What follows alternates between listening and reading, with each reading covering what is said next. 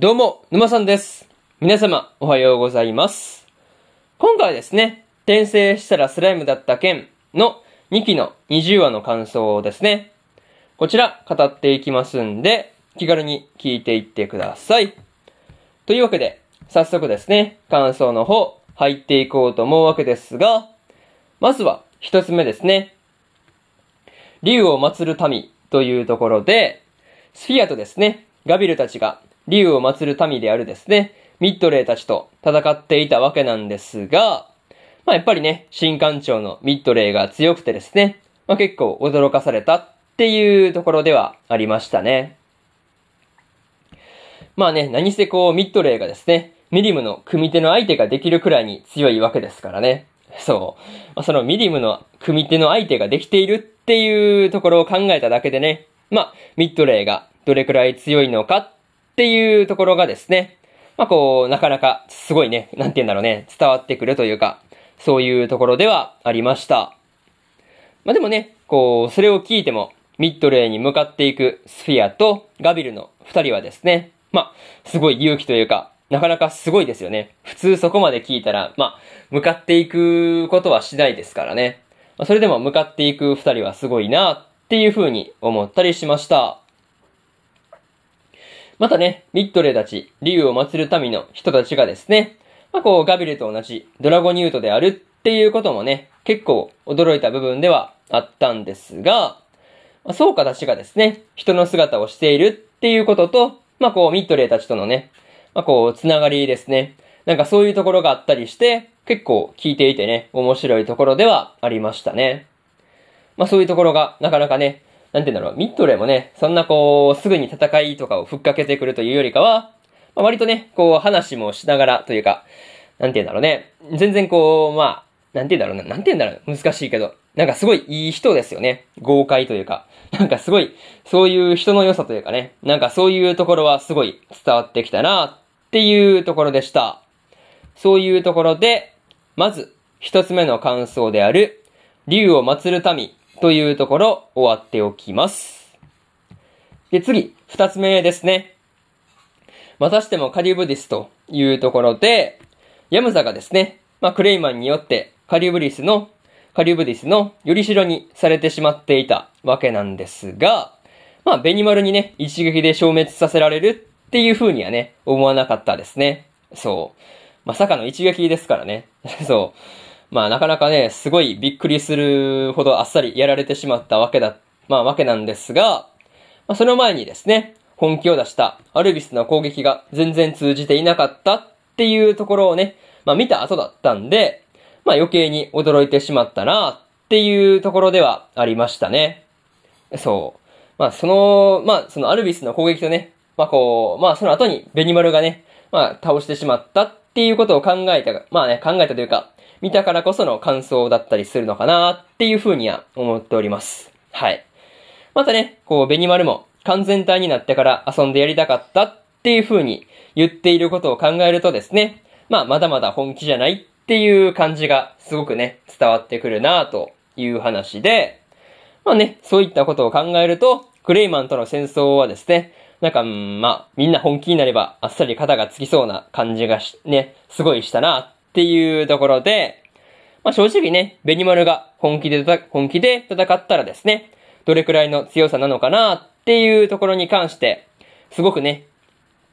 気になる部分ではあるんですが、まあまずまずね、こうミッドレイとどっちが強いのかっていうところが、まあ気になる部分ではあるなというところですね。そう。まあ、なかなかね、今回は戦いにはならなかったわけなんですが、まあそのうち実際に戦ってみてほしいところではあるという話ですね。そういうところで、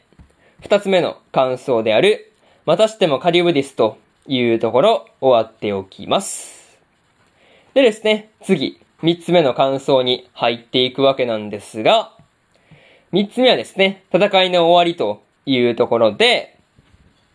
まあね、テンペストの軍とクレイマンの軍とのね、戦いが、まあ一段落していたわけなんですが、まあベニマルとね、ゲルドが次の戦いを見据えているっていうところが、かっこいいところではあったなという話ですね。そう、ラストな会話ね。そう。なんかそういうところがすごくね、良かったなっていう風に感じたんですが、まあね、こう、フットマンとティア相手にですね、ゲルドとフォビオがですね、押される形になっていたわけなんですが、まあ、この二人がですね、次に戦った時にはですね、まあ、こう、フットマンとティアにね、勝てるっていうことを祈るばかりですね。まあ、にしてもね、こう、ゲルドがあれだけこう、ボロボロになってしまっていたわけなんですが、まあ、結構そこは意外なところではあったなという話で、まあ、とりあえずね、フットマンとティアの強さの秘密というかね、まあ、そういうところがわからないことには、何とも言えないなっていうところではありましたね。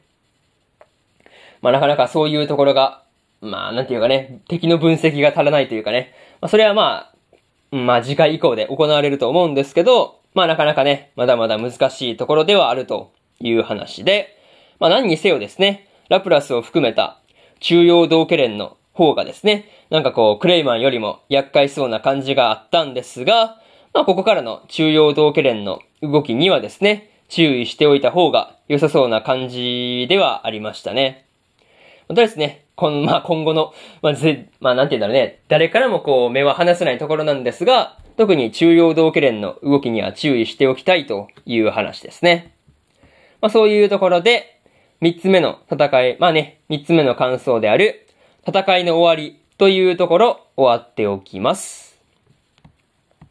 でですね、最後にというパートに入っていくんですが、今回でクレイマンの軍勢との戦いはですね、一段落した感じではあったんですが、残るね、ワルプルギスとクレイマンの城に向かったですね、シュナたちの方のが、までが、まあシュナたちの方がですね、まあどうなっていくのか、まあ気になる部分ではあるなという話で、